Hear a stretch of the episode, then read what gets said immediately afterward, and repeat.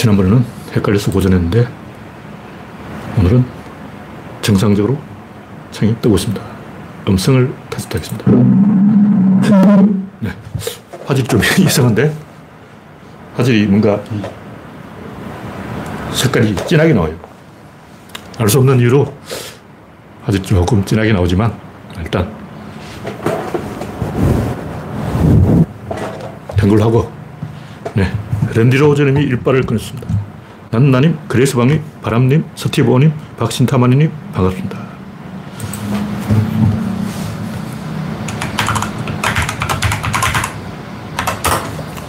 네, 현재 구독자가 3,100명입니다. 네, 구독자가 한 10명 늘었죠. 지난번에 그 주호민과 조영남의 영혼 갈아타기 그게 조회수가 많아요. 알 수 없는 이유로 조회수가 2,700회.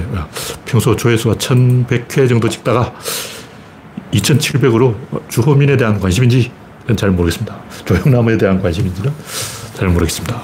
네, 올리원님 반갑습니다.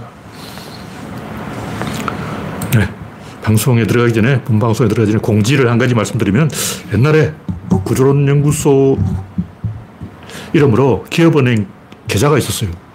근데 그 10년 전 일이라고 10년 전 일이라서 다 까먹어버렸어요. 이 계좌를 누가 만들었는지 제 생각으로는 제가 만든 계좌는 아니에요. 그래서 지금 수소문하고 있는데 거의 밝혀졌다고 생각했는데 아직 모르겠다. 아직 예, 내일 돼봐야 알 수 있지 않을까. 혹시 거기에 대해서 아는 부, 기업은행 구조론 연구소 이름의 기업은행 계좌를 아, 아시는 분은 예, 알려주시면 감사하겠습니다. 올리원님, 이재경님, 프렌지비님 반갑습니다. 현재 28명이 시청 중입니다. 그런 계좌가 있었다는 걸 까먹어버렸어요. 참. 기가 막힌 일이죠. 네. 이제 장마 끝나고 태풍이 뭐 독수리인가 하나 온다고 하는데 아마 일본 쪽으로 갈 거예요. 이 장기예보를 보면 지금 오키나와에 태풍이 딱 걸쳐져 있어요. 지금 오키나와에 상륙하기 직전인데, 네. 다음 주 월요일 일주일 동안 맴돌다가 아, 일본에 상륙하지 않을까. 월요일도 아니고 다음 주 목요일까지 오사카 밑으로 살살 기어가네요. 일본에, 아, 다음 주 목요일에 상륙한다고 지금 정확히 오사카를 때렸다. 이렇게 나오고 있습니다. 다음 주 목요일, 아, 이건 오래 가는 태풍이야. 왜 이렇게 질질 끌지? 보통 이렇게 오래 안 가는데. 네. 현재 29명이 시청 중입니다. 첫 번째 곡지는 주호민, 무엇이 문제인가? 아, 뭐 주호민에 대해서는 제가 이야기를 했지만, 이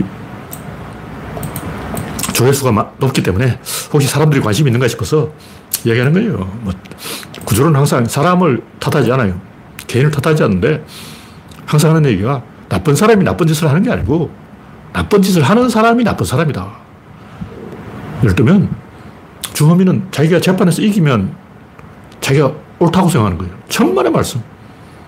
재판에 이기는 거는 옳고 그런 거하고 아무 상관없어요. 그거 그냥 이긴 거야. 왜냐 법이 그렇게 되어 있으니까. 왜 법이 그러냐. 법은 그렇게 할 수밖에 없어요. 법은 증거 위주로 갈 수밖에 없다고. 워낙 사, 세상에 거짓말하는 인간이 많기 때문에. 법 싸움은 윤, 윤석열이 이기죠. 왜냐. 지가 검찰이니까. 그러니까 조국과 윤석열이 1대1로 붙으면, 법으로 붙으면 무조건 윤석열이 이기게 돼 있는 거예요. 최근에 더 킹이라고 영화를 지금 누가 게시판에 소개해 주셨던데, 거기 다 나오잖아. 천에 들어온 놈이 검사라고. 검사들이 막 무당 찾아다니고 부닥거리 하고 완전 윤석열이야. 그 영화를 제가 안 봤는데, 보신 분은, 와, 윤석열이 당선을 이렇게 예언하다니. 참, 기가 막히고 고가 막힌 일이죠. 제가 하고 싶은 얘기는 절대 권력은 절대 부패한다. 이 권력이란 말이 꼭 정치 권력뿐만 아니라 사설 권력. 주호민이 가진 권력은 사설 권력이. 근데 왜 주호민은 사설 권력에 집착할까? 선배가 없기 때문에. 동료가 없기 때문에. 그러니까 항상 1세대가 무서운 거예요. 일단 막 선배 후배 쫙 있으면 서태지가 막 패절을 하는 거야. 근데 선배들이 충격을 받다는 거야. 야, 저렇게 대놓고 패절을 하다니. 근데 세대차가 나가지고 감히 선배들이 서태지한테 말을 못했다는 거예요. 너 세상에 무슨 짓을 하고 있냐? 말을 해줄 수가 없는 거예요. 아, 지금 똑같아요. 뭐, 이현서나 허영만이나 고영석이 이런 사람들이 한물간 원로들이지. 원로들이 웹툰 작가들한테 어? 이렇게 해라, 저렇게 해라. 말 못해요. 근데 일본에는 말을 하는 것 같아요. 일본 작가들은 이렇게 나대질 않아요. 그냥 일본은 선배들이 있고 존경할 만한 일본 웹툰이, 웹툰이 아니죠. 애니메이션이 망가라고 일본 망가가 세계를 지배하고 있기 때문에 번개 아톰, 철환 아톰부터 어, 철인 28로 이 세대부터 어, 100년이 넘는 전통이 있다고. 그래서 함부로 나대지 못하는 거예요. 그 무슨 얘기냐면 우리가 공천을 할 때도 뭐 시민단체 저번에 시대 정신인가 뭐 시대 유감인 시대에 들어가는 이름 치고 배신 안 한 거를 내가 본 적이 없어. 조정훈인가 뭔가 하는 정치인이 있었죠. 저희가 100% 배신한다고 찍었는데 역시나 배신하더라고. 근데 시대라는 말 자체가 배신이란 뜻이에요. 노론 벽파, 시파가 있는데 벽파는 원칙을 지키는 파, 시파는 시대의 연합. 이렇게 시대에 따라서 이렇게 이렇게 이제 어, 말을 갈아타는 게 시파예요. 그러니까 시대라는 말 자체가 배신. 맞박에 딱 써놓고 자기 당 이름이 배신이야. 배신당에 후보로 나왔으면 그 사람 배신자인 거예요. 하여튼 시대에 뭐 이러고 떠들고 다니는 사람 치고 배신 안 하는 꼴을 내가 본 적이 없어. 근데 이거는 조선 시대부터 있었던 전통이야. 시대는 배신자다. 그러니까 사람들이 역사책을 안 읽기 때문에, 역사 공부를 안 하기 때문에, 시파, 얘들은 배신자다. 이런 걸 안 배운 거예요. 조선왕조실록도 안, 안 읽어본 사람들이 나대고 있어. 와. 저도 사실 끝까지 읽어본 건 아니고, 조금 읽어봤는데, 제가 그 방대한 조선 왕조실록을 다 읽어본 건 아닙니다. 한 3분의 1 읽었을 거예요. 그러니까, 사설 권력, 이런 그, 선후배가 없고, 동료가 없고, 패거리가 없고, 그런 게 없으면 굉장히 위험해져요. 로마라면 원로원이 있잖아요. 그 원로원 안에 이 세력이 있기 때문에 누군가 원로원 안에서 이 카이사르 짓을 하면 칼 맞아 죽어요. 그 카이사르 죽었잖아. 그 원로원 안에서 그런 합의가 되어 있는 거예요. 여기서 참주가 나오면 안 된다. 어. 뭐, 삼두 정치, 이런 거 하면 안 된다. 이게 이제 원로원 귀족들의 합의라고. 근데 카이사르 같이 뭐 외부에서 힘을 길러서 그런 걸 깽판 쳐버리고 나는 신이 되겠다. 클로파트라도 신인데 나는 왜 신이 아니냐. 마누라는 신인데 남편은 신이 아니고 그런 게 어디냐. 마누라가 신이니까 뭐 마누라 앞에 쪽팔려서 얼굴을 들 수가 없다. 마누라 앞에서 내 체면 좀 세워다오. 마누라가 신이니까 나도 신이다. 이런 짓을 하고 있어요. 근데 로마 원로원 귀족들이 기가 막혀. 원로원이 기가 막혀. 원로원이 기가 막혀. 카이사르가 신이 되고 싶으면 신이 되는 거지 뭐. 이랬다는 거 아니야. 근데 카이사르 말이 상당히 설득력이 있는 게 마누라가 신인데 나는 왜 신이 아니냐. 쪽팔려서 못 살겠다. 대화가 안 되는 거죠. 그러니까 이런 짓을 한다고. 음. 내가 볼 때 이 주호민 또 부인 때문이 아닌지 그거는 모르지만 제가 강호동은 배신을 안, 안 한다고 봤어요. 왜냐하면 강호동은 이경규한테 하, 도 이경규가 강호동을 워낙 굴려가지고 야 이경규한테 엄청 시달렸기 때문에 강호동은 배신 안 할 것이라고 봤는데 그게 유재석이나 박명수, 노홍철도 배신 안 해요. 물론 제 관상이 다 맞는 게 아니고 딱 봐도 아, 저 인간은 배신 을 안 할 상이다. 유재석, 박명수, 노홍철이고 그 외에는 조금 조금 알 수 없죠. 제가 뭐 무한도전을 많이 안 봤기 때문에 겨우 몇 편 보고 막 아는 척 하면 안 되고 하여튼 몇 편 본 걸로 말하면 유재석, 박명수, 노홍철은 배신할 사람이 아니에요. 강호동도 배신할 사람이 아니야. 그런 것에 대해서 우리가 좀 이, 깨뚫어 보는 눈을 가지고 배신할 인간은 배신한다. 일어날 일은 일어난다. 나쁜 사람이 나쁜 생각을 하는 게 아니고 위태로운 상황 속으로 뛰어들면 시대, 어떤 분위기, 흐름을 타면 100% 배신할 수밖에 없다. 뭐 그런 얘기죠. 네. 올리원님, 이재경님, 프렌지비님, 이영수님, 알토라님, 김태일님, 박명희님, 박영균님, 소장군님, 반갑습니다.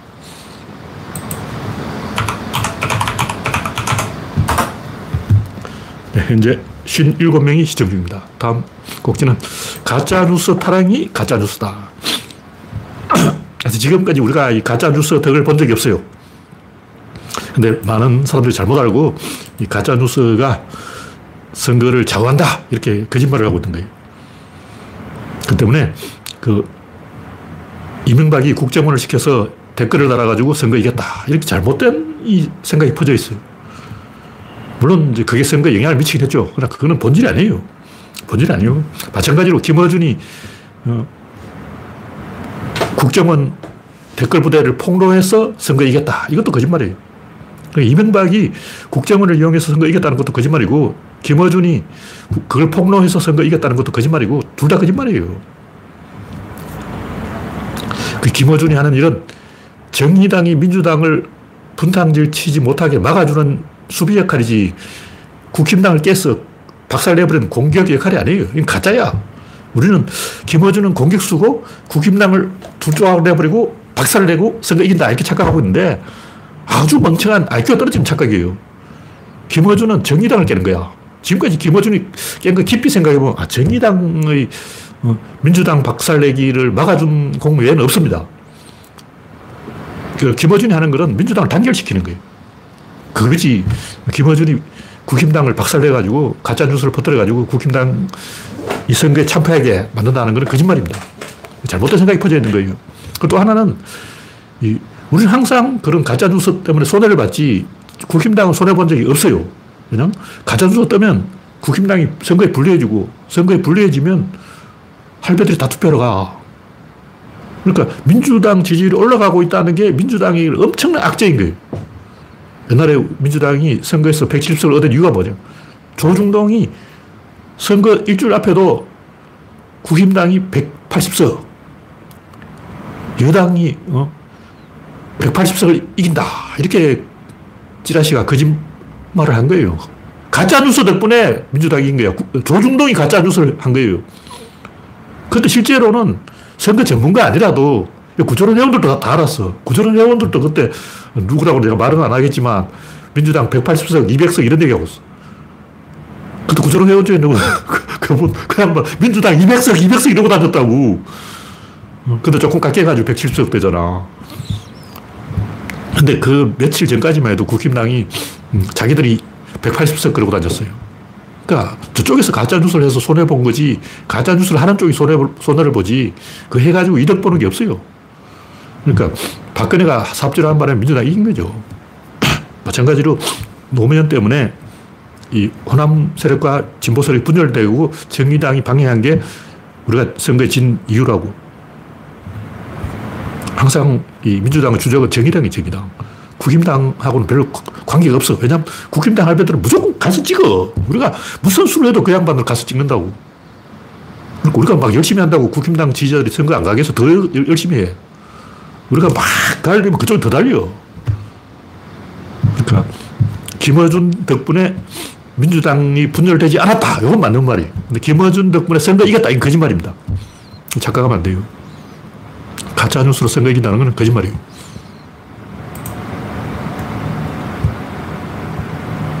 네, 다음 곡지는 LK99 아직 안 죽었네. 저는 이게 오늘 화요일 안에 결판이 날 줄 알고 서남이라고 주식이 있더라고. 야, LK99 주식 있어. 어, 초전도체 주식이 있는 거예요. 또 뭐 하나 더 있다는 설도 있는데, 그 댓글 달아놓은 거 보니까 서남하고 LK99 아무 관계 없는데, 아무 관계 없는데 왜 오르는 거야? 상한가를 두 번, 세 번 찍은 것 같은데, 하여튼 지금 주가가 따버리 돼 있어요. 근데 이 양반들이 그 이석배, 김지훈이란 이두 양반이 99년에 이거 만들었다는데 20년 세월이 흘렀잖아. 24년 동안 뭐 한 거야? 아니 1g이라도 만들면 100g도 만들 수 있고 1kg도 만들 수 있고 100kg도 만들 수 있는데 지금까지 뭐한 거야 그거. 예를 들면 그 좀 잘못 만들어서 한쪽은 이렇게 뜨고 한쪽은 붙어있고 이렇게 돼 있어요. 이렇게 딱 반쯤만 마이선의 효과가 나타나는데 이렇게 붙어있다면 요 부분만 가위로 잘라가지고 띄우면 되잖아. 가위로 딱 자르면 되잖아. 그걸 왜 못하냐고. 근데 이 지금 나오는 이야기가 이 확신할 수는 없지만 이론적으로 뭔가 근거가 있다. 초전도 현상이 발생 가능한 이론적 근거가 있다. 뭐 이런 얘기가 나왔어요. 그것 때문에 아마 주가가 오른 거야. 근데 지금 보면 이 LK99를 이석배, 김지훈 이 두 사람이 제대로 못 만들었어요. 그러니까 더 나은 공법을 공정을 개발하면 그 사람들이 특허권을 가질 수 있어요. 그러니까 중국에서 LK99보다 더 나, 확실한 물질을 찾아버리면 음, 그쪽에서 대박을 낼 수도 있다. 저는 뭐 이게 성공 확률은 1%로 보는데 워낙 중요한 일이기 때문에 1%라고 해서 무시하면 안 된다. 그 구조론에서는 확률이 몇 프로냐 이걸 보는 게 아니고 이게 이 낮은 확률이라도 어 관심을 가질 만하냐 이런 관점에서 봐야 돼요. 냉소주의적으로 어, 잘될 턱이 있나 잘 될 일이 없지 뭐 이런 식으로 삐딱하게 보는 사람들은 구조론에 대해서도 삐딱하게 볼 거 아니야. 그래서 구조론은 냉소적인 관점을 지향, 지향한다. 그래서 우리가 이 사건을 계기로 되든 안 되든 과학에 대해서 관심을 가져보자. 일본은 이 노벨 과학상이 25개 있어요. 그리고 상을 받을 만 했는데 업적이 있는데도 못 받은 게 한 4개 돼요. 그러니까 30개 가까이 노벨 과학 분야, 다른 분야 빼고 과학 분야만 한 30개 가까이 받았거나 받을 뻔 했다. 근데 그 중에 몇 개는 일본이 그 나치 군국주의라고 2차 대전 일으켰다고 못 받았고 또 한 개는 아직 동양인에게 노벨상을 줄 때가 아니다. 아직은 동양인은 때가 아니다. 이런 인종차별 이유로 못 받은 적도 있어요. 일본은 억울하게 노벨상 못 받은 게 4개나 있는 거야. 하나는 그 후배들이 받았고 이미 죽은 다음에 성과가 나와서 뭐 그런 식으로 일본은 한 30가지의 그 상을 받았거나 받을 뻔했고 중국은 한 10개, 대만까지 합쳐서 한국은 뭐냐? 0개, 0개. 과학 분야는 노벨 평화상 빼놓고는 0이에요, 0. 문학상은 뭐 번역이 안 돼서 그렇다. 이렇게 핑계를 내면 돼요. 그런데 과학상을 왜 못 받냐고. 내가 볼 때 우리나라 사람 성질이 급해가지고 이런 걸 못하는 거야. 꾸준히 앉아서 원리적으로 이론적으로 생각을 안 하는 것 같아. 우리나라 사람 잘하는 게 화학 분야라고. 그래서 옛날부터 이 한국의 희망은 화학에 있다. 이런 얘기를 했어요. 이걸 한 10년 전에 한 얘기예요.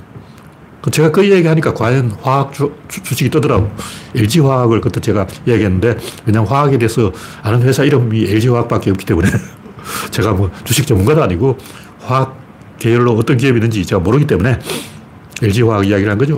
근데 실제로 주가가 많이 올랐더라고. 근데 우리가 어, 괴력난신, 음모론, 외계인, 뭐 비건, 어, 별 희한한 게 다 있어요. 이런 비건 같은 거는 꼭 도덕적으로 부도덕하다 이게 아니에요. 이게 문제가 아닌 거 권력 의지, 소인배의 권력 행동이라고. 오늘 또 보니까 비건짓 하다가 한 사람이 죽었어요. 캣맘, 이것도 문제가 있어요. 캣맘 때문에 이 조류 독감이 고양이한테 왜냐면 고양이가 조류를 잡아먹기 때문에 조류 독감이 고양이한테 전염된 거예요. 고양이가 사람한테 조류 독감을 옮길 수가 있어. 굉장히 위험한 거예요. 그래서 고양이가 뭐 몇십 마리씩 몰살을 당했다. 38마리인가? 정확히 모르겠는데 고양이가 조류 독감 걸려서 멸, 어, 몰살을 당했다. 이런 얘기도 있어요. 그러니까 우리가 도덕의 문제가 아니라 권력 의지. 어? 내가 주도권을 잡아보자. 감성팔이, 심파, 눈물, 고양이가 불쌍해. 뭐 이런 이상한 짓. 그리고 원리주의, 극단주의. 이런 것도 그 자체는 잘못이 아니죠. 왜냐하면 뭐 자기 고기 싫다 그러면 안 먹는 거지. 그거 좋아. 안 먹는 건 좋은데 극단주의로 권력 행동을 하는 거예요. 다이어트를 지나치게 한 사람도 있죠. 하여튼 극단주의, 원리주의, 근본주의, 순혈주의, 배타주의, 세국주의 이런 게 문, 문제인 거예요. 이게 다 비과학이라고. 특히 각종 포비아, 뭐 몸에 좋다, 몸에 해롭다, 몸에 나쁘다 다 거짓말이에요. 몸에 좋다고 말하는 것 치고 몸에 해롭지 않은 게 없어. 유기농, 그 거짓말이잖아. 유기농 좋죠. 채소 자체는 좋은데 채소가 나쁘다는 게 아니고 거짓말이 나쁜 거예요. 왜 거짓말을 하냐고. 음, 정확히 과학적으로 근거를 가지고 옳고 그름 따지. 막연하게 유기농이 너무나 포괄적인 거예요. 그럼 유기농만 먹으라고 하면 소금도 먹지 말라는 거 아니야. 소금은 광물이 광물. 그러니까 이거 따지면 굉장히 복잡해지기 때문에 말이 되는 과학적으로 근거가 있는 어, 올바른 얘기를 하자. 뭐 그런 얘기죠. 하여간 이, 그, 이 LK99 아이디어가 고려대 최동식 교수 아이디어인데 이 양반은 2017년에 도, 돌아가셨어요. 근데 이 양반이 주장한 게 뭐 전자 이동이 기체가 아니라 액체다 그러고 막 입자가 아니라 파동이다 그러고 뭐 여러 가지 이야기했는데 제가 전문가가 아니기 때문에 이 양반 말이 맞는지 틀렸는지 그걸 잘 모르지만 구조론하고 약간 맥락에서 비슷한 부분이 있어요. 구조론은 이 우주 안의 모든 것을 근본적으로 파동으로 봅니다. 근데 왜 좀 헷갈리냐면 질, 입자, 힘이라고. 근데 질, 요건 좀 애매하고 입자는 파동이 닫힌 게 갇힌 거예요. 갇힌 파동이라고. 요건 뭐냐, 열린 파동이야. 그러니까 요거하고 요거 차이는 갇혔느냐, 열렸느냐고 차이라고. 그래서 제가 볼 때 구조론하고 안 맞는 부분이 있는데 구조론은 이 질, 입자, 힘, 운동량 이건 낮아지는 게 뭐냐면 이 간섭의 정배예요. 간섭이 더 올라간다고. 똑같은 간섭이라면 다섯 방향으로 분산되고 네 방향, 세 방향, 두 방향, 한 방향으로 갈수록 정렬이 되는 거예요. 그래서 이쪽은 무, 무방향이고 질에서 입자, 힘, 운동량으로 갈수록 한 방향으로 정렬이 돼서 질서가 나란해져 버리는 거죠. 그래서 그 전체적으로 보면 왜냐면 이 다섯 개 질서가 있는데 네 개로, 세 개로, 두 개로, 한 개로 좁혀졌어요. 그럼 이만큼이 무질서도가 증가한 거죠. 이게 엔트로피라고. 다섯 개를 하나에 몰아버린 거예요. 이게 엔트로피라고. 엔트로피가 증대해버린 거죠. 근데 이런 거를 이 하긴 뭐 최동숙 교수가 이런 거 알 리가 있나. 하여튼 어, LK99 만드는 사람 주장이 구조론하고 일치하는 부분도 있고 일치하지 않는 부분도 있고 뭐 그렇다. 근데 최동식 교수 주장이 이 1980년대 동유럽에서 러시아권에서 구소련권에서 이걸 많이 연구했는데 냉전 때문에 이 이항 대립적 사고, 양자택일, 흑백 논리, 서구 진영이 LC에서 이론인가? 이걸 쪽을 한쪽 손을 들어주면서 한쪽이 묻혔다, 파묻혔다 그런 얘기예요. 그래서 우리가 그 이데올로기 경쟁을 빼고 아, BCS 이론. BCS 이론은 서방 진영이 밀고 있고 동유럽은 다른 이론을 밀었는데 음, 이데올로기에 갇혀서 이 편향된 사고를 했다. 이게 최동식 교수의 이야기, 아이디어예요. 이 말이 맞는지 안 맞는지는 제가 볼 때 맞을 확률은 굉장히 낮다. 그러나 워낙 중요한 얘기이기 때문에 1%라도 살짝 걸쳐놔야 돼. 손가락을 살짝 걸쳐. 걸쳐놨어. 만약 맞으면 그만 내가 막, 봤다 그랬잖아. 틀릴 확률이 높지만 그래도 무시하면 안, 안 된다. 과학에 관심을 가져야 된다.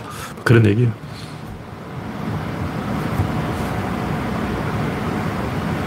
네, 다음 꼭지는 친일파의 나라. 무슨 얘기냐면 상반기에 일본에 방문한 한국인은 313만 명. 일본은 3분의 1. 일본 사람은 한국에 100만 명밖에 안 없고 한국 사람은 300만 명이 갔다는 거예요. 그 뭐냐면 인구가 1억 3천이고 우리는 5,300만인데 인구 비로 따지면 6배. 그리고 GDP까지 따지면 10배. 다시 말해서 한국 사람이 10배로 일본을 짝사랑하고 일본 사람은 10배로 한국을 미워한다는 거예요. 다른 건 몰라도 우리가 이런 건 좀 일본을 배워야 되잖아. 일본 좋다며. 일본 최고라며. 그럼 이런, 일본의 이런 그 어, 혐한 정신, 이걸 배워서 우리도 똑같이 혐일 정신으로 어, 맞대응을 해야지. 어, 제가 꼭, 저는 혐일이 아니에요. 저는 반일도 아니고 혐일도 아닌데, 이런 거는 우리가 일본을 좀 배워야 된다. 일본 봐. 밟아줄 나라는 확실하게 밟아주잖아. 일본은 윤석열이 밟아버리고 있는 거예요. 근데 일배충들이나 이 DC 인사이더 일바들은 밟히는데, 어, 매저키스트인가 봐. 날 밟아주세요. 일본님 제발 와서 저를 밟아주세요. 이러고 있어. 매저키스트 학을 띄죠.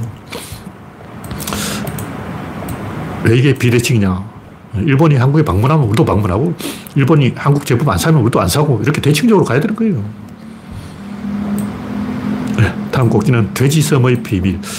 그 어떤 돼지가 돼지섬에 돼지 휴가를 간다 그러는데, 그 뭐 어떤 돼지 이야기고, 저는 관심 없어요. 돼지가 돼지섬에 가든 말든 아무 관심이 없어. 여름 휴가를 뭐 돼지 섬에 가든 소 섬에 가든 고양이 섬에 가든 닭 섬에 가든 가고 싶은 데로 가라고. 제가 하는 얘기는 거기에 일본 건물이 아직까지 있어요. 근데 거기에 일, 우길기가 숨어 있어. 근데 제가 그런 일본만 갖고 있는 우길 무늬를 전국의 여러 곳 건물에서 봤어요. 목포에서도 봤어요. 서울에도 있어요. 아직 많이 있어. 아직 그 우 길기 문장을 숨겨놓은 일본 건물이 우리나라 요소 요소에 숨어 있습니다. 유달산 밑에 하나 있어. 거기 좀 많아. 일본 우길기 디자인이 한 10군데 이상 있어요. 잘 찾아보면 한 30군데 될지 모르지. 제가 대충 이렇게 보니까, 어, 저기든, 어, 여기든, 어, 여기든, 우길, 우길, 우길, 우길 이러고 있는 거예요. 근데 목포 사람은 아무도 그걸 모르는 것 같아요. 서울에도 많아요. 근데 돼지섬에도 우길기가 있다. 그리고 어떤 돼지가 우길기를 보러 돼지섬에 간다. 왜냐하면 일바니까. 그렇게 추정을 합니다. 사실이 아니고 저의 추정이. 돼지가 돼지섬에 가는 이유는 우길기를 보러 간다. 뭐 그런 얘기고. 네, 현재 75명이 시청 중입니다. 다음 곡지는 원리주의, 극단주의 문제. 그 어떤 트랜스젠더가 수술하지 않고 끝줄을 달고 그냥 그 뭐 수영 선수인지 모르겠는데 하여튼 키가 190cm 되는 거인이 남자로 쳐도 큰 사람이 여자 종목에 출전해서 어, 여자 탈의실에서 옷을 갈아입는다는 거예요. 이걸 덜렁덜렁거리면서 여자 탈의실에 가서 옷을 갈아입는 거야. 야, 이건 좀 심했죠. 저는 뭐 성소수자를 옹호하는 편이긴 하지만 아까 얘기했듯이 극단주의, 원래주의, 세국주의, 배타주의 이런 거는 문제가 있어요. 이거는 권력 행동이라고. 다시 말해서 그 사람들은 내가 옳다가 중요한 게 아니고 권력의 욕심을 부리려고 내가 세상을 한번 흔들어 보겠다. 내가 여자 목욕탕에 한번 들어가 버리면 전 세계 인구가 80억이 쩔쩔맬 거 아니야. 나 때문에 80억이 어, 전되는 상황. 와, 나 하나가 80억을 흔들어 버려.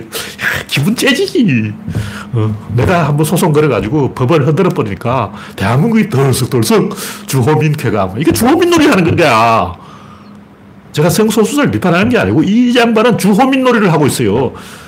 내가 한번 소송을 걸어버리니까 대한민국이 덜썩덜썩 좋구나. 여자미로 최은순 짓 하지. 내가 한번 자, 지도자 줄을 쫙 꺼버리니까 양평 고속도로 대한민국이 덜썩덜썩 아, 이재미로 대통령 장고하지.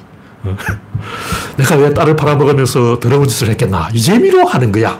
이런 소인배의 권력 행동을 하고 있는 거예요. 누가 이 트랜스젠더가. 그러니까 트랜스젠더 행동을 하려면 제가 볼 때 트랜스젠더끼리 올림픽을 하면 되잖아. 남자 종목은 남자 출전하고 여자 종목은 여자가 출전하고 트랜스젠더 종목은 트랜스 젠더가 출전하고 그럼 되잖아. 그리고 이 성소수자도 굉장히 복잡해요. 제가 알아보니까 굉장히 복잡하더라고. 제가 할 이야기 있었는데 조금 선을 넘는 것 같아서 안 하겠습니다. 하여튼 이 성소수자에 대해서는 따져볼 이야기가 굉장히 많은데 제가 성소수자가 아니기 때문에 정확하게 100% 정확한 이야기를 할 자신이 없어서 더 이상 깊이는 이야기 하지 않겠습니다. 근데 할 얘기가 많아요. 근데 우리끼리 이제 모여서는 할 수 있는데 공적인 공간에서 이야기하려고 하니까 제가 성소수자가 아니면서 어, 좀 깊이 들어가는 건 좀 문제가 있다. 다음 곡지는 무량판 구조가 문제다. 어, 신문기사에 나기로는 무량판 공법 자체는 문제가 없다. 설계, 시공, 감리가 잘못되었다. 근데 이게 앞뒤가 안 맞는 말이잖아. 공법이 올바르다면 설계, 시공, 감리 과정이 조금 잘못돼도 안 무너져야 돼요. 예를 들면 조선시대 한옥은 잘못 지어도 안 무너집니다. 틀어져요, 틀어져. 돌아간다고. 그러면 집이 이리끼리 막 돌아가고 있으면 아, 이거 위험하구나. 대피를 해야 되는 거예요. 근데 무랑판 구조는 폭삭.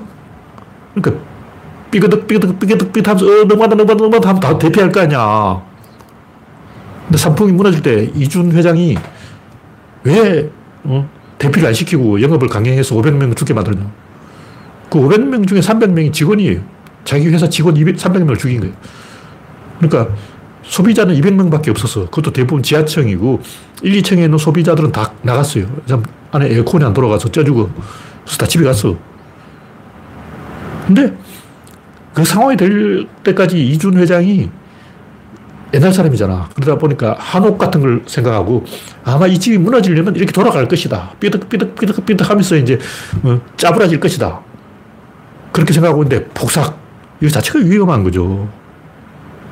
그러니까 공법은 문제가 없다. 난 그거 자체가 납득이 안 돼. 공법에 문제가 있습니다. 구조를 안 배운 사람이 그러지 않는데 제가 여러 번 얘기했지만 이 파동이 옆으로 전달이 돼야 되는데 갔다 돌아옵니다. 그럼 파동이 정폭돼요. 제고로 올라갑니다. 제곱 파동이 일어나는 거예요. 그걸 아무도 이야기 안 하는 것 같아. 하중이 문제가 아니야. 하중이 문제가 아니고 실제로 공법에 하자가 있어도 안 무너져요. 철근을 안 넣으면 무너진다? 아니요, 안 무너져. 철근 안 넣는데 왜 무너지냐고. 응. 로마 시대 건축, 콜로세움, 그 철근 넣었습니까? 안 넣었지. 안 무너지잖아. 콜로세움은 철근 안 넣는데 왜 안 무너지냐고. 철근을 덜 넣어도 안 무너지고 시공을 잘못해도 안, 안 무너져요. 옛날에 뭐 바닷모래로 아파트 지었다. 무너졌습니까? 안 무너졌죠. 그리고 요즘은 이제 할배들이 없기, 그, 삽질을 못하기 때문에 옛날은 자갈과 물의 비율을 정확하게 맞췄는데 요즘 물공구리래, 물공구리. 물을 많이 집어넣어. 레미콘 아저씨들이. 왜 그러냐. 할배들이 삽질을 못해. 이게 안 되는 거야. 할배들이 없어가지고, 힘, 힘이 없어가지고, 노동, 젊은 노동자가 없기 때문에 물공고리를 공급한다고. 그래서 굉장히 문제가 많은데도 안 무너지고 있는 거예요. 왜냐? 왜 그거 안 무너져요? 집이 왜 무너져? 집이 무너지는 것은 공법 자체의 하자, 설계의 하자, 시공의 하자, 불법 정축, 불법 개축, 플러스 미친 짓. 다섯 가지를 해서 산풍이 무너진 거예요. 산풍은 설계가 잘못됐고, 공법이 잘못됐고, 시공이 잘못됐고, 정축을 했고, 불법 개조를 했어요. 그래서 결정적으로 뭐냐면, 냉각탑이 36톤인데 그걸 롤러로 밀어서 옮겼어요. 그게 뭐냐면, 옥상에 탱크 한 대 돌아다닌 거예요. 탱크 무게가 36톤이라고 치자. 삼풍백화점 옥상에 탱크가 왔다 갔다 하고 돌아다닌 거죠. 이게 결정적이죠. 이건 탱크가 지나간다는 건 뭐냐면 이 기둥을 옆에서 이렇게 밀어버린다는 거예요. 이렇게 밀어버려요. 그래서 공법이 잘못돼도 철근이 부족해도 시공을 잘못해도 불법 정축을 해도 불법 개축을 해도 그런 미친 짓만 안 하면 안 무너지기 때문에 만약 그 옥타, 옥상에 냉각탑을 안 옮겼다. 그럼 산풍이 한 10년 정도 안 무너지고 있을, 있을 수 있는 거예요. 그냥 옥상 위에 아무것도 없으면 뭐 하중이 없죠. 하중이 없는데 왜, 왜 무너져? 일단 뭐 5층에다가 서점을 열었다. 그책 무게 때문에 5층에다가 식당가가 있다. 그럼 음식 무게 때문에 5층에 어, 주로 이제 지하층에다가 음식 그 식료품점을 하잖아요. 만약 식료품점이 5층에 있다가 하중 때문에 무너지는 거죠. 근데 5층에다가 무거운 걸 안 실어도 된다고. 그렇기 때문에 산풍이 안 무너질 수도 있었다는 거예요. 잘못된 공법이라도 안 무너질 수 있어. 잘못된 공법이라고 100% 무너진다는 보장이 없기 때문에 제가 볼때 이거는 무량판 구조 그 자체가 근본적으로 잘못된 불완전한 공법이에요. 엄청 까다로운 조건에서만 성공할 수 있어요. 왜냐하면 건축법이라 이런 것은 중간에 불법 개조, 불법 정축, 어, 부실시고 이거 다 감안해서 만들어 놓은 거야. 어차피 이놈 속 새끼들이 어, 법대로 안 한다. 지들도 다 알고 법을 만들어 놓은 거예요. 그래서 불법을 해도 안 무너지는 게 정상이라고. 그런데도 무너졌다는 것은 공법 자체에 하자가 있다는 거죠. 특히 파동이 정복되는 걸 사람들이 잘 모르는 것 같아요.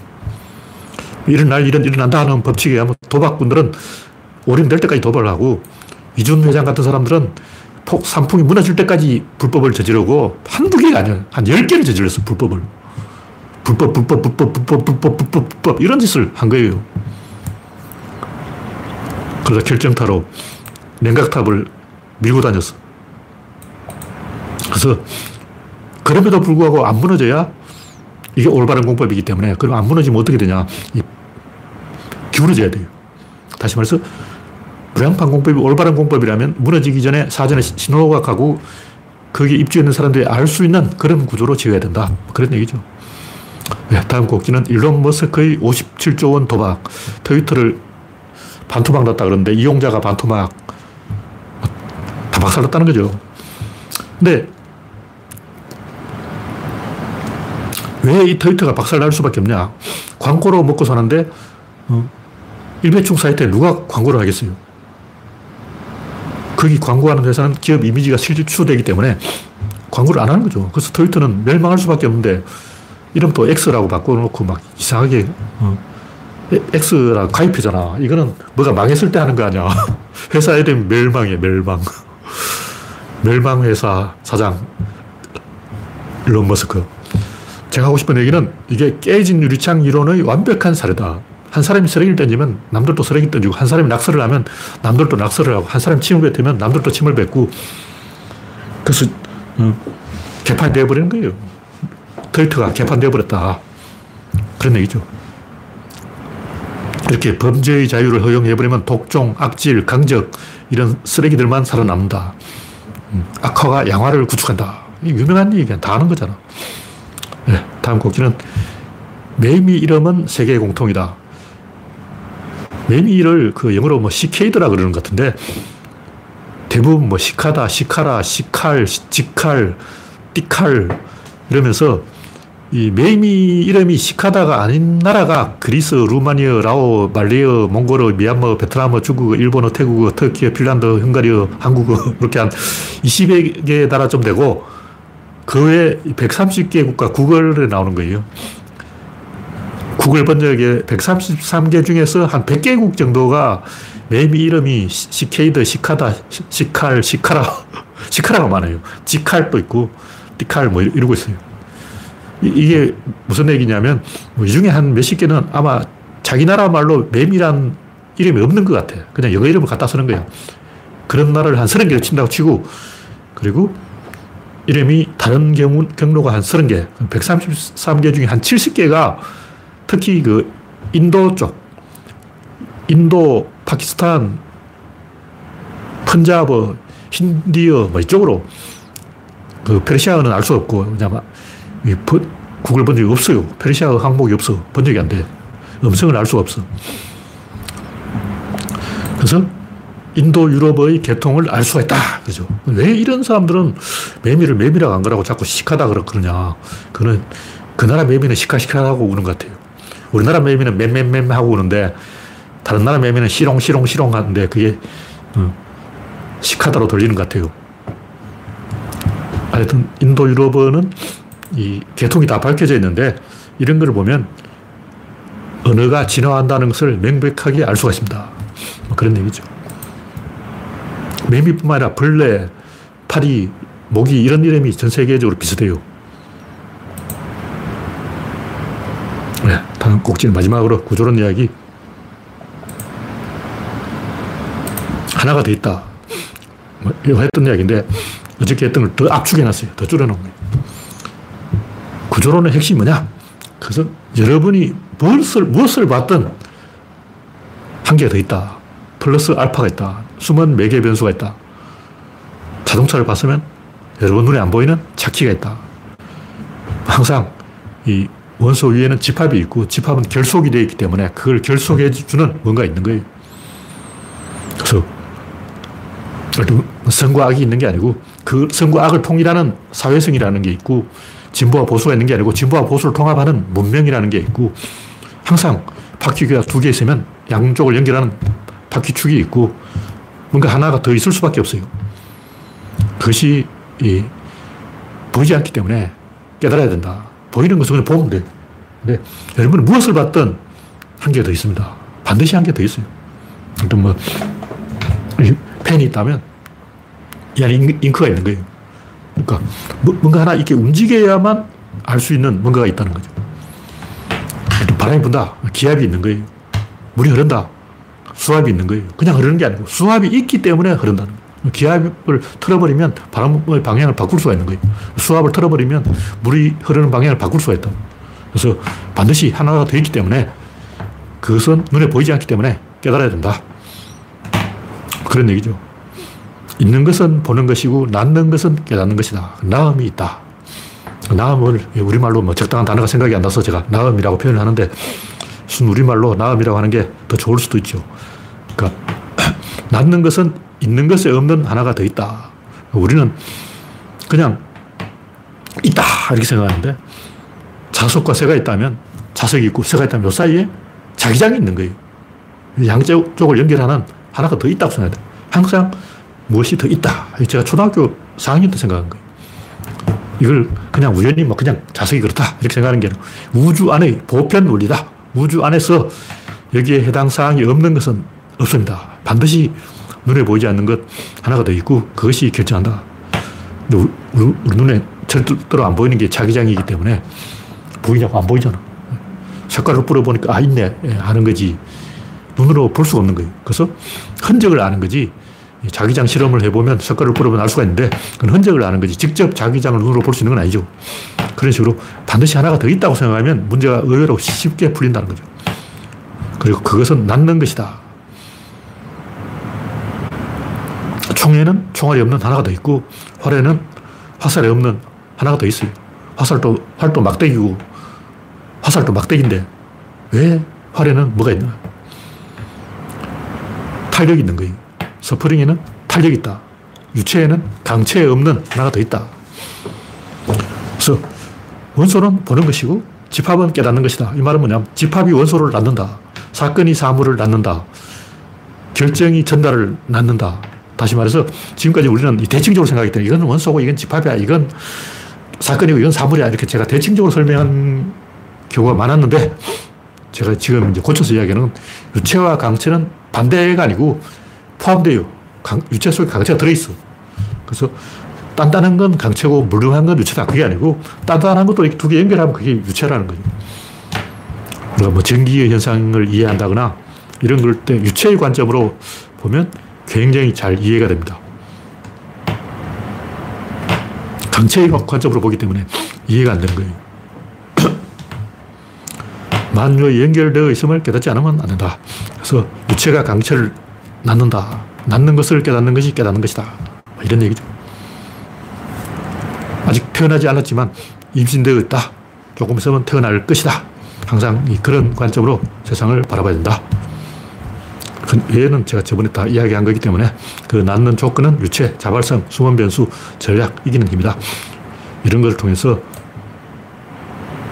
진리를 알 수가 있다. 그런 얘기고 인간의 개소리 이게 뭐냐면 다 했는 얘기인데 새로 추가된 내용이 뭐냐면 심리학으로 시작해서 물리학으로 끝난다. 일단 우크라이나 전쟁은 심리학으로 시작한 거예요. 러시아 싫어! 심리학이죠. 일본 전쟁하자! 반자의 어택! 가미까지! 우리는 어? 사무라이 정신 있잖아. 너희들은 사무라이 정신 없지. 짱깨 정신이냐. 우리 사무라이 정신으로 짱깨 정신을 이기자. 아, 이런 이상한 생각을 하고 있다.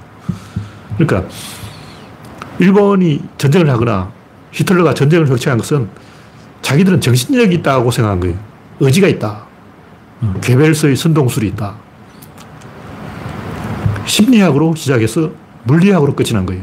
결국 뭐 인구로 일본 인구가 미국 인구보다 적었기 때문에 졌다. 독일 인구가 러시아 인구보다 적었기 때문에 졌다. 인구 싸움으로 결 판이 났다. 물리학이죠. 심리학. 우리가 더 똘똘 뭉쳐있다. 우리가 더 정신력이 강하다. 우리는 우라돌기를 한다. 우리는 반자의 어택을 한다. 이 심리학이에요. 그러니까 인간은 무슨 일을 하든 심리학으로 시작해서 물리학으로 끝이 나는 거예요. 그 결론이 이거는 얘기 왜 하냐면 아까 저 가짜뉴스 가짜뉴스도 선동술인데 김어준이 가짜뉴스로 선동을 해서 심리적으로 이긴다는 거짓말입니다. 김어준이 지지 않을 수는 있는데 이길 수는 없어요. 지지 않을 수 있다는 것은 우리가 분열하지만 않으면 지지는 않아요, 최소한. 대부분 분열을 해서 지는 거예요. 그러니까 김어준이 열심히 하면 우리가 이길 수 있다는 희망을 갖고 희망을 가지면 분열을 막을 수가 있는 거죠. 분열을 막는 건 도움이 되는데 김어준이 어, 가짜 뉴스를 생산해서 이긴다는 건 거짓말입니다. 그러니까 조중동이 가짜 뉴스를 열심히 하면 이긴다는 착각을 버려야 된다. 왜냐하면 결국 물리학이고 이 쪽수 싸움이라고. 뭐 간단해. 충청도 숫자, 호남 숫자 더하면 경상도 숫자보다 많아요. 특히 서울 인구가 많다고. 그러니까 서울, 충청도, 호남, 뭐, 합치고, 지금 이제 윤석열은 강원도 편이기 때문에 강원표가 윤석열 쪽으로 많이 넘어갔을 거예요. 강원, 경상도 합치고, 우리나라가 대한민국 동부와 서부로 쫙 갈라버린 거예요. 제주도는 서쪽에 붙어서 지금. 원희룡이 제주도에서 사고를 많이 쳤기 때문에. 그래서 쪽수 싸움이 되면 물리학이 답을 내는 거예요. 근데 점점 윤석열이 그런 쪽수 싸움으로 몰아가고 있는 거예요. 근데 윤석열은 어, 정신력 싸움이라고 생각하고 있다. 그래서 가짜 뉴스를 만들고 어, 야, 야당을 때려잡아서 정신적으로 우위에 서면 기세가 올라서 이긴다 착각하고 있는 거죠. 근데 절대 못 이깁니다. 정신적으로 뭐 이긴다는 건 다 거짓말이에요. 네, 마지막으로 힘의 메커니즘. 아, 이것도 뭐 다 했던 얘기인데 제가 하고 싶은 얘기는 하나가 전체를 대표하는 성질이 힘이라는 거죠. 이게 조금만 생각해 보면 알 거예요. 하나가 전체를 대표한다는 건 뭐냐면 최소 시간의 원리, 최소 액션의 원리, 최소 작용의 원리, 최고 효율의 원리, 최소 비용의 원리. 이게 뭐냐면 결국 한 부분이 전체를 대표하기 때문에 이 결정론적 사고, 이쪽이 99고, 이쪽이, 아니, 이쪽이 51이고, 이쪽이 49다. 그럼 51대 49로 딱 갈라먹는 게 아니고 이놈이 다 먹어버려요. 이 우주가 결정론, 기계론, 적으로 안 돌아가는 이유가 뭐냐면, 확률론으로 돌아가는 이유가 뭐냐면, 이것 때문에 그래. 이기는 힘. 하나가 전체를 다 먹는 거야. 그러니까, 병명이 있다면, 그 중에 아, 무작위로 아무나 한 명을 딱 끄집어내는 거죠. 이쪽에서도 한 명 나오고, 이쪽에서 한명 나오고, 그래서 한 명 대 한 명으로 대결해서 이기는 쪽이 다 먹는 거예요. 그럼 이건 너무나 황당하잖아. 그런 식으로 어, 엉터리를 하면 이게 올바른 판결이냐고. 아니에요. 이게 올바른 판결입니다. 그러니까 옛날 그 그리스 사람들은 추첨을 해서 관료를 뽑은 거예요. 완전 개판이잖아. 그냥 운 좋으면 막 장관 되고, 나 장관 되고 싶어. 심지를 잘 뽑아. 심지 뽑기 위해서 장관 되는 거예요. 어. 근데 양자역학의 세계에서 보면 이게 맞습니다. 이게 맞는 거예요. 왜냐면 그런 짓을 100번 반복했다면, 그럼 무작위로 추첨을 해서 한 명씩 선수 나와서 이기는 쪽을 계속 한두 번 하는 게 이걸 한 100만 번 하면 항상 이기는 쪽이 이기게 돼 있어요. 그러면 이제 어떤 흐름이 나타나 버리는 거예요. 그럼 이건 100% 확정돼 버려. 이쪽 집단과 이 집단은 뭔가 질적인 차이가 있다는 게 명백하게 드러나 버려요. 네, 시간이 됐기 때문에 오늘 이야기는 여기서 마치겠습니다. 참석해주신 77명 여러분 수고하셨습니다. 감사합니다.